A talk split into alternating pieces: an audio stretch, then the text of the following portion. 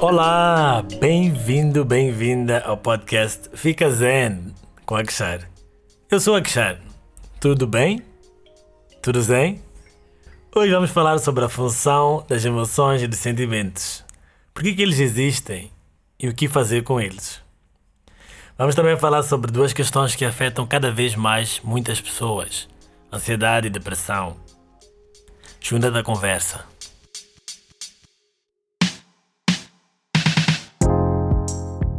Muita gente confunde os dois termos, emoções, sentimentos, achando que são a mesma coisa, mas há diferenças. Emoções são coisas mais temporárias, mais passageiras. Elas vêm e vão. Elas estão em movimento. Motions, emotions. Que tem a ver com movimento. Emoções são reações do corpo, são reações químicas, físicas a estímulos externos, né? Alguma coisa acontece e é uma reação no meu corpo naquilo que eu estou a sentir também. Isso é uma emoção. Enquanto que os sentimentos são coisas mais duradouras, né? É mais disposição a uma certa coisa. Eu tenho um sentimento em relação a alguma coisa ou em relação a alguma pessoa, né? O amor, o ódio, a inveja, etc. As emoções podem ser de raiva, de pânico, de alegria e por aí vai. Dá para entender mais ou menos a diferença, né? O que acontece é que estão interligadas, porque geralmente as emoções depois causam sentimentos e dos sentimentos também podem surgir emoções, então há uma ligação bem forte. Todas as emoções que nós sentimos são importantes. Acontece que algumas emoções não são aprovadas pelos outros. Né? Aprendemos desde cedo que, por exemplo, raiva é má. A raiva é algo destrutivo, faz-nos sempre criar confusão, criar intrigas, destruir, bater, ofender. Mas a raiva não é necessariamente má nem boa. As nossas emoções são em si mesmas neutras, que diz respeito à questão moral, mas elas têm uma função todas. Elas servem de bússola para nos levar ao nosso bem-estar também. Se elas vêm e são emoções que talvez nos desagradem, que talvez nos coloquem em desconforto, elas estão apenas ali para dar uma informação, um alerta, uma mensagem. E é dizer: olha, tu não estás bem, tu não estás zen. Olha para mim e faz alguma coisa. A raiva tem a função, por exemplo, da sobrevivência. Essa é a função primária da raiva. Isso é algo que carregamos conosco no nosso ADN, nos nossos genes. Os nossos ancestrais precisavam ter raiva para poder sobreviver. Quando nós vivíamos ainda com animais selvagens, a raiva que nos permitia defendermos-nos deles, fugir deles, ou até atacar, né? e obter o nosso alimento. A raiva em si não é má, mas mal utilizada, ela tem um caráter destrutivo, sim. Neste episódio, nós falamos sobre como entender essas emoções e transformá-las em algo que seja criativo que nos ajude, que ajude também os outros. As emoções são como energia. E a energia também é neutra, mas também tem funções. A nossa energia pode ser usada para aquecer algo ou para esfriar algo também, para arrefecer algo. Não significa que ela seja boa ou má. O uso que nós dermos à energia, o uso que nós dermos às emoções, é que pode ter efeitos positivos ou negativos. Tudo bem? Como é que tu lidas com a tua raiva? Já pensaste? Cada um de nós vai lidar de formas diferentes com base naquilo que foi adquirindo ao longo da sua vida, experiências passadas, com as suas dores. Isso já falamos em outros episódios. Se ainda não ouviste, dá-te a oportunidade de ouvir outros episódios deste podcast e ficares maning zen. Muito bem. Então, emoções como a raiva, como a tristeza, como pânico, medo, são muitas vezes rejeitadas. Ensinam-nos que nós não podemos sentir essas coisas, porque quando nós sentimos, somos maus.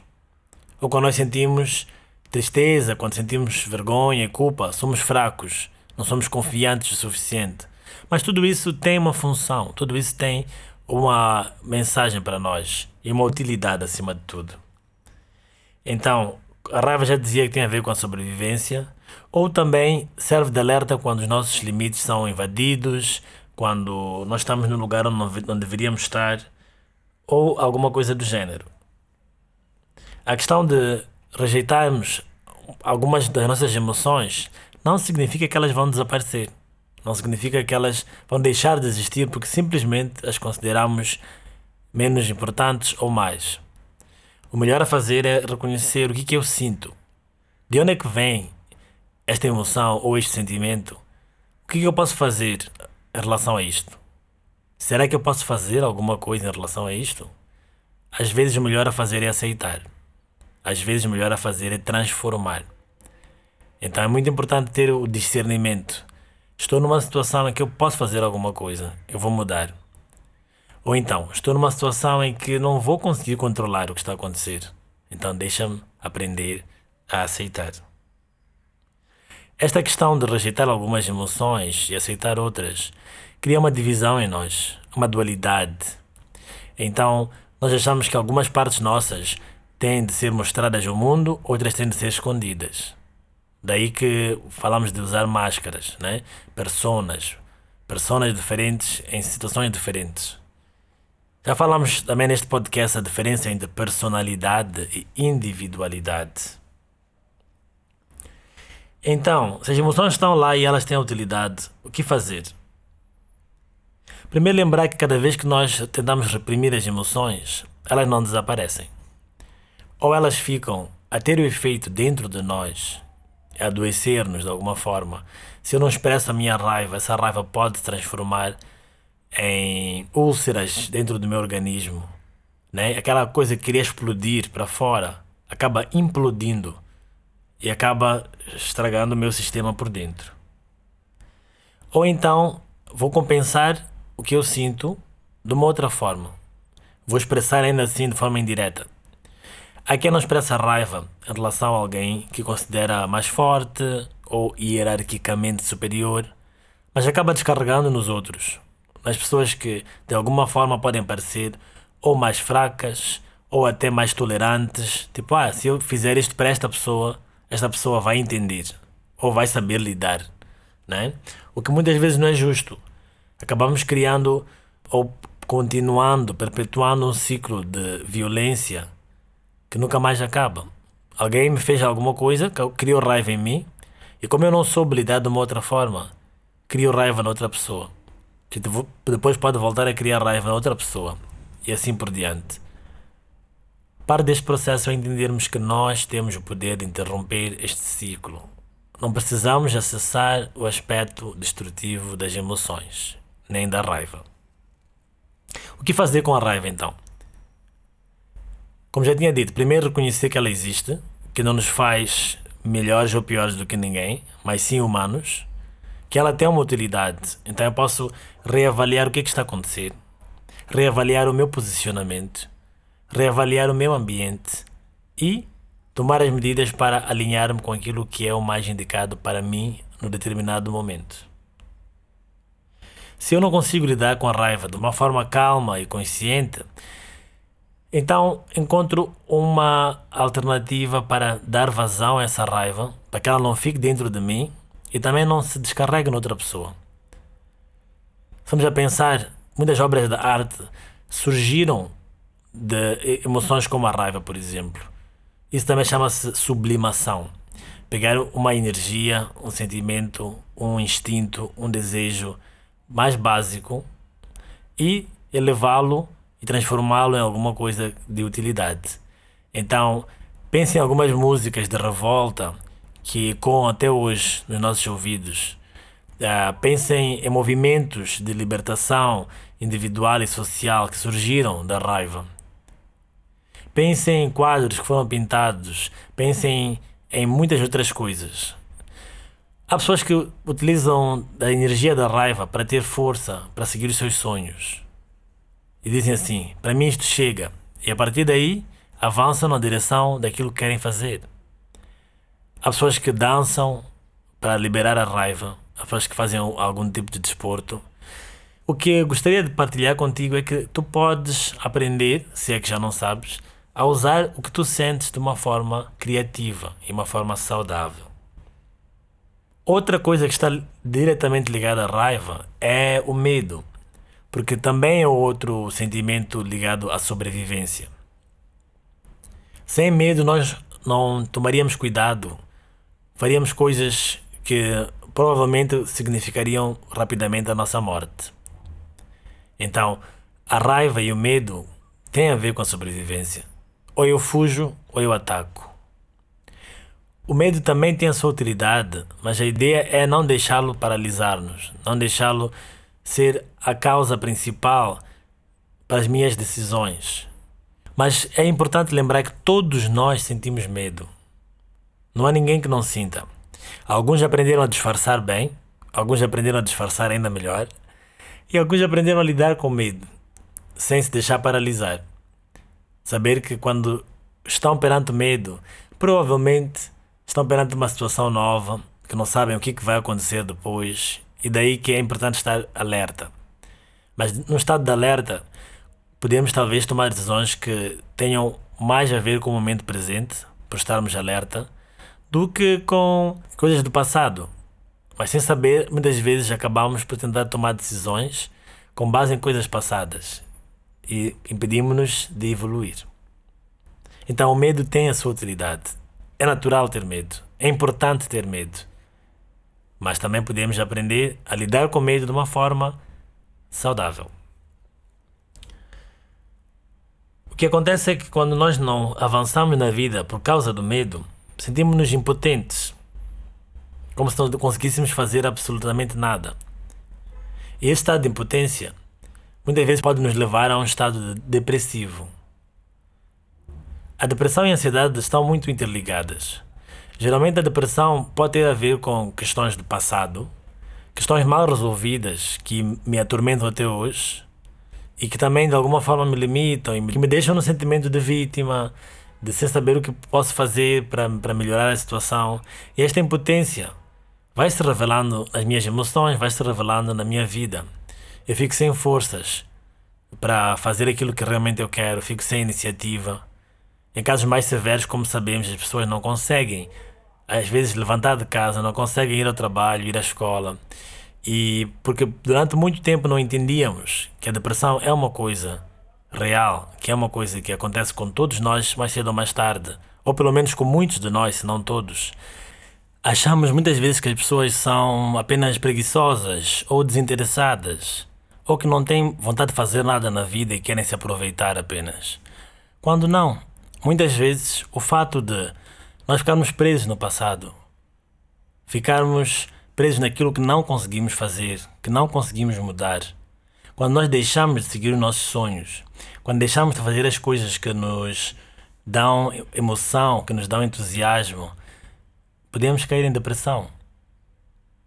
Não estou a falar dos casos de algum desequilíbrio químico, por exemplo, no cérebro. Então, não basta ouvir este podcast. É importante, se for o teu caso também, procurar ajuda. Ajuda de psicólogos, terapeutas, psiquiatras, médicos. É importante nós quebrarmos também os tabus da saúde mental. Se nós escovamos os dentes, lavamos o corpo, tentamos comer de forma a mantermos-nos saudáveis fisicamente, qual seria o problema de mantermos-nos saudáveis mentalmente? Saúde mental é uma coisa séria, é uma coisa importante é uma coisa que todos nós temos o direito. Mas para tal é importante quebrar alguns preconceitos.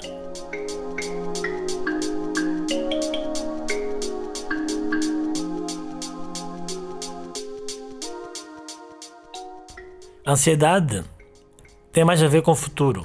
Estamos tão focados naquilo que pode acontecer de errado ou de certo que acabamos não ficando no momento presente. Tentamos controlar todas as situações, tentamos controlar as pessoas, tentamos controlar os resultados sempre e às vezes não nos focamos no processo e o resultado acaba não sendo aquilo que nós queríamos. O que por sua vez vai reforçar o sentimento da ansiedade. E eu penso, não deu certo porque eu não controlei o suficiente. Quanto mais eu controlar, mais chance eu terei de, de ter o resultado que eu quero. E muitas vezes não é assim. É importante focar-se no processo, tomar os passos necessários, dar toda a tua atenção e energia àquilo que está a acontecer ali, nesse momento.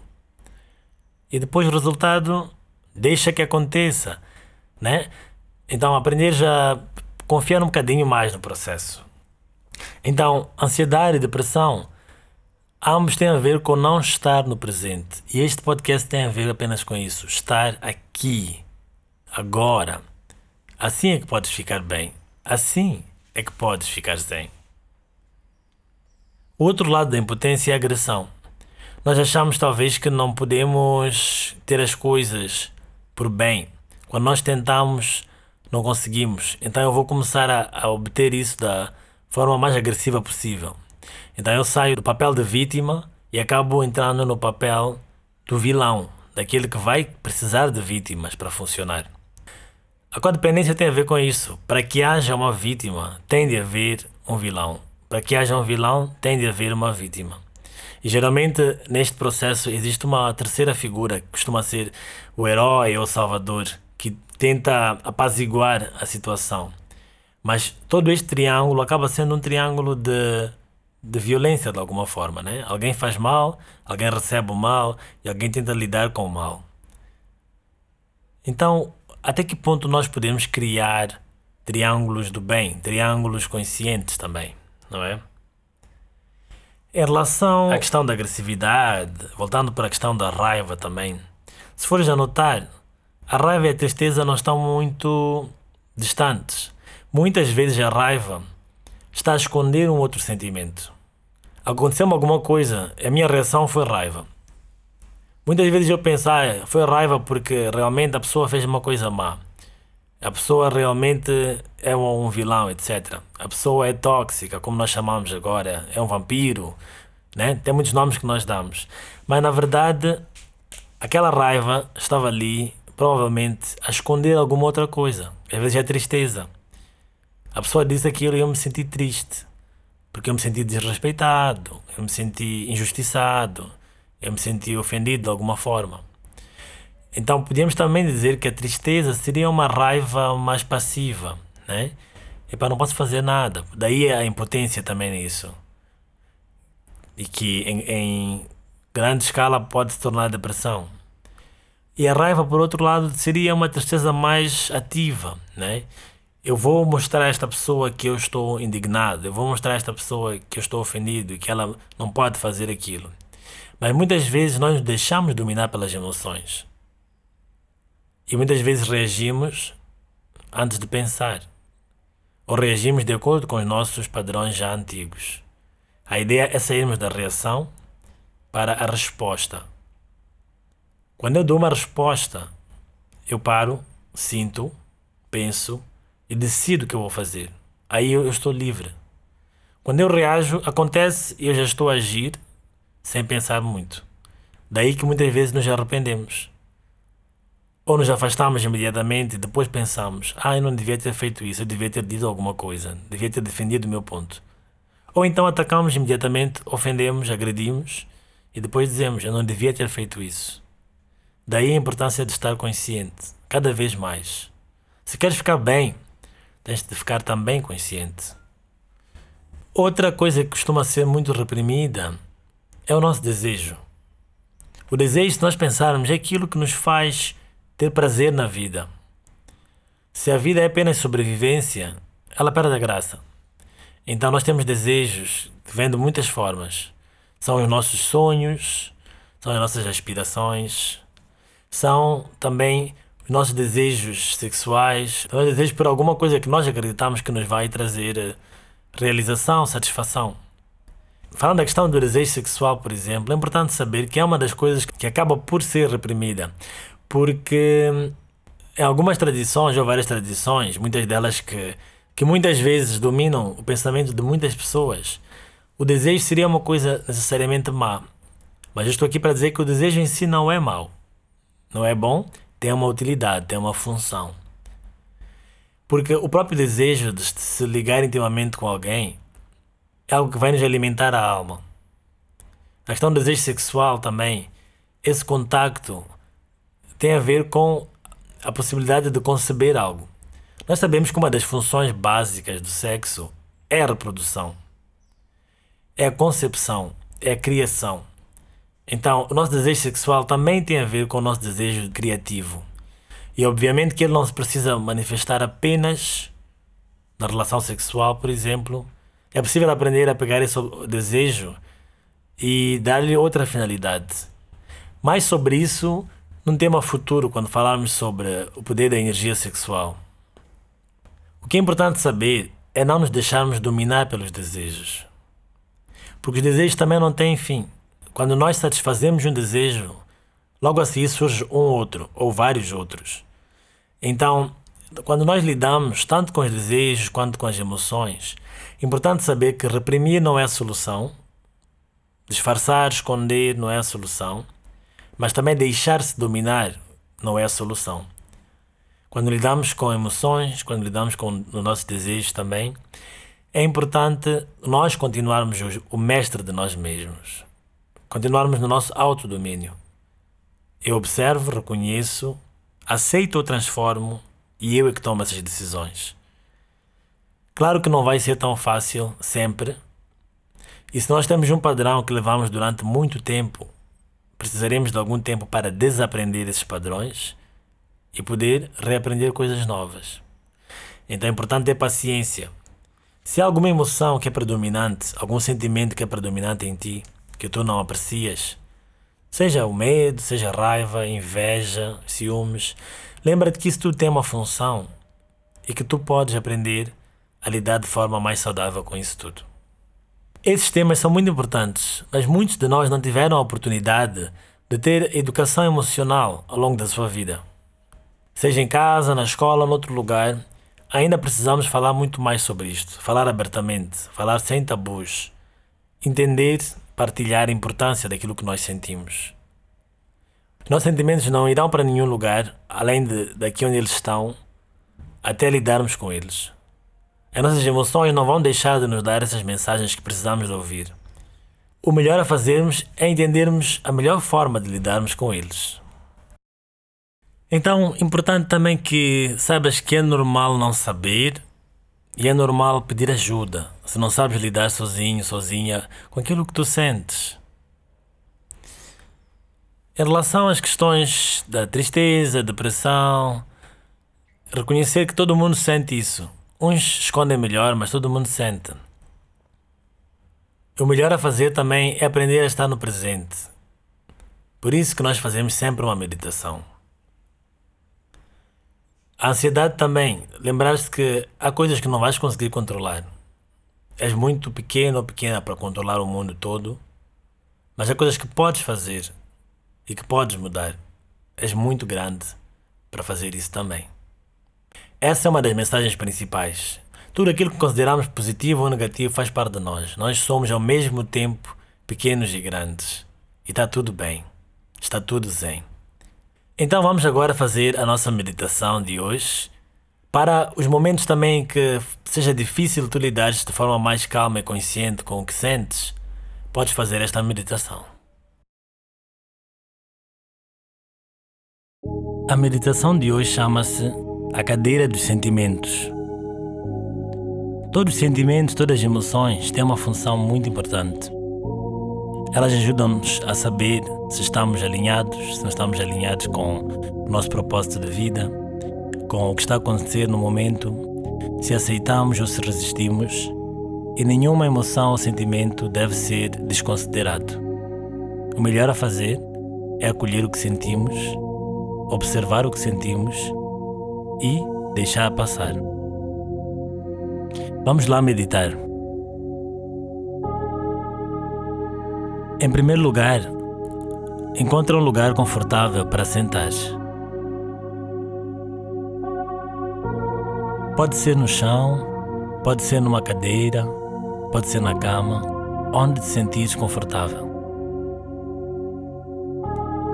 Começa por respirar fundo, se isso ajudar, inspira, expira. Depois de algumas vezes, de respiração profunda, começa então a lembrar-te do sentimento que gostarias de transformar.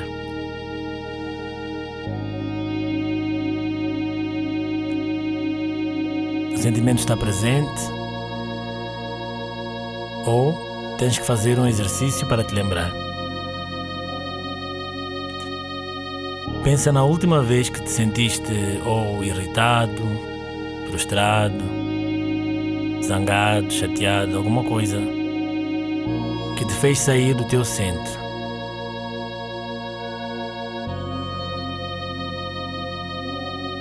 Com esse sentimento presente, localiza-o no corpo. Em que parte do corpo sentes algum desconforto?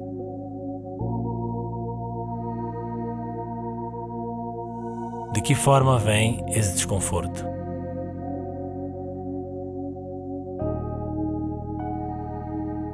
Localiza a parte no teu corpo que te chama neste momento, que chama a tua atenção.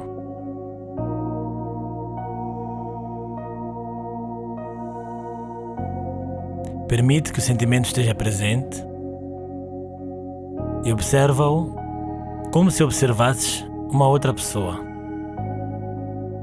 Como se observasses o trânsito na rua.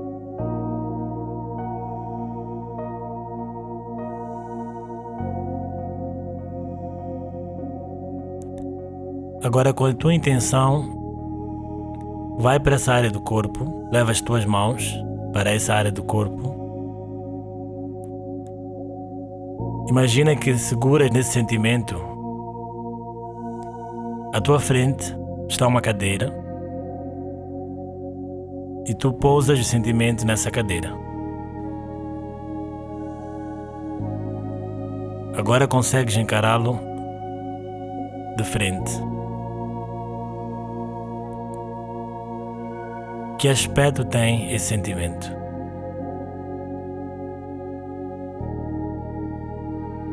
Observa-o fora de ti.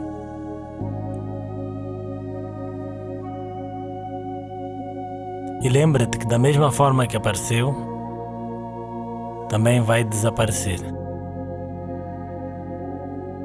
Assim como veio, também irá embora.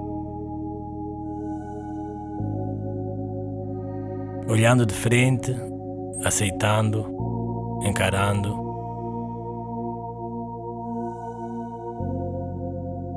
Quando estiveres pronto ou pronta,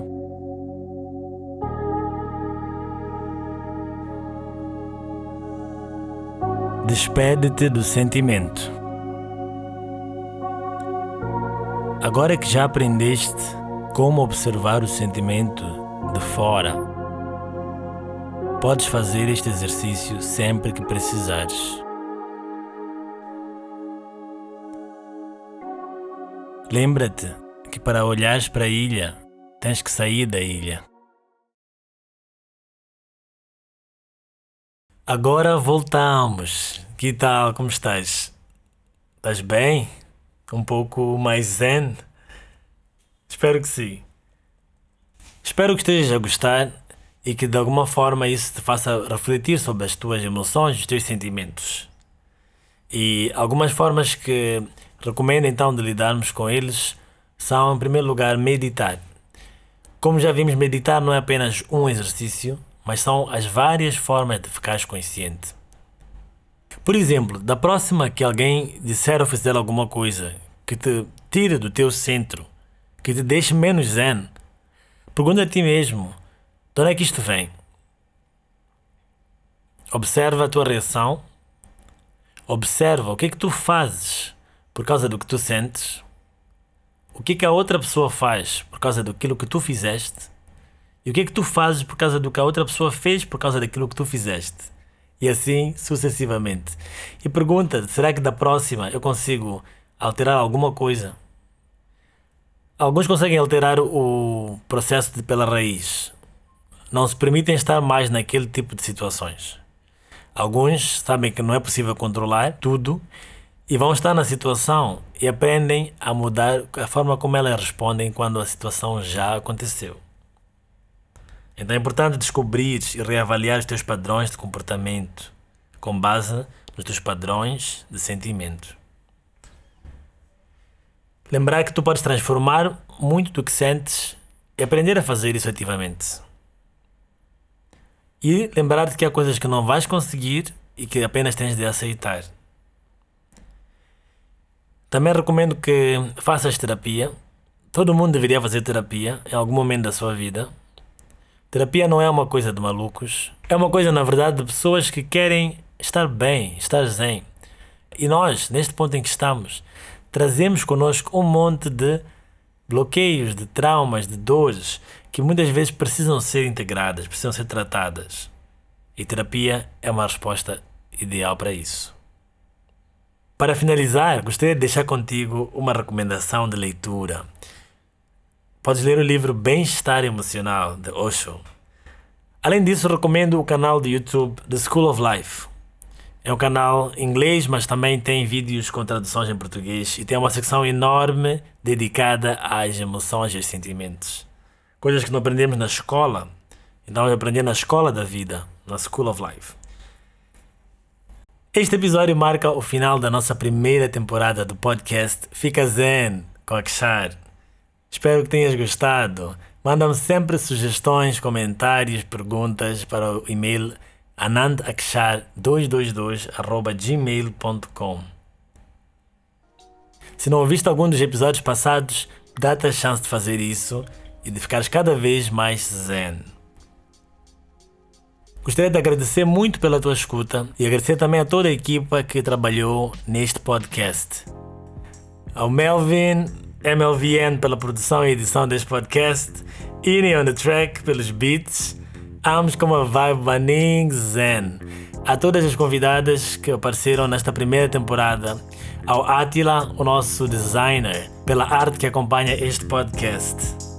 Espero encontrar-te de novo noutros episódios futuros. Até a próxima. Até lá, fica bem. Fica zen.